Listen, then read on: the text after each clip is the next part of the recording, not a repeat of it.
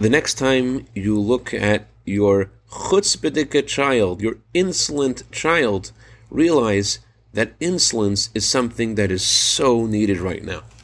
Good morning. Today is anniversary of the passing of the Rebbe Maharash.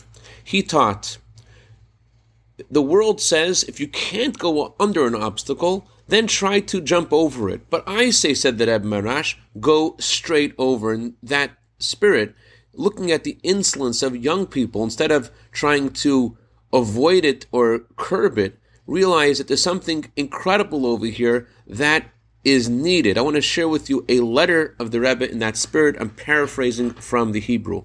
Our sages have taught that the generation that precedes the coming of Mashiach will be one where, quote, the young will shame the old. And although that seems to be the opposite of a blessing, but the truth is there's an incredible blessing here.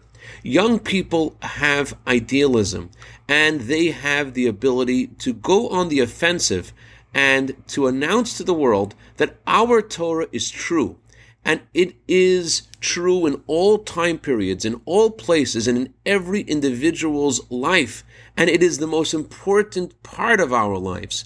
And may God help that they be successful, as the Torah promises us, that when you approach this situation with alacrity and strength, God grants us success and may it be as soon as possible because the time we're living in right now, every moment is critical to save the lives of so many people. I dedicate our minute of Torah today to Rabbi and Mrs. Yossi and Rifki Ives in honor of Rifki's birthday today. May you have a year of bracha v'atzlacha begashmius v'ruchnius. Have a wonderful day straight over.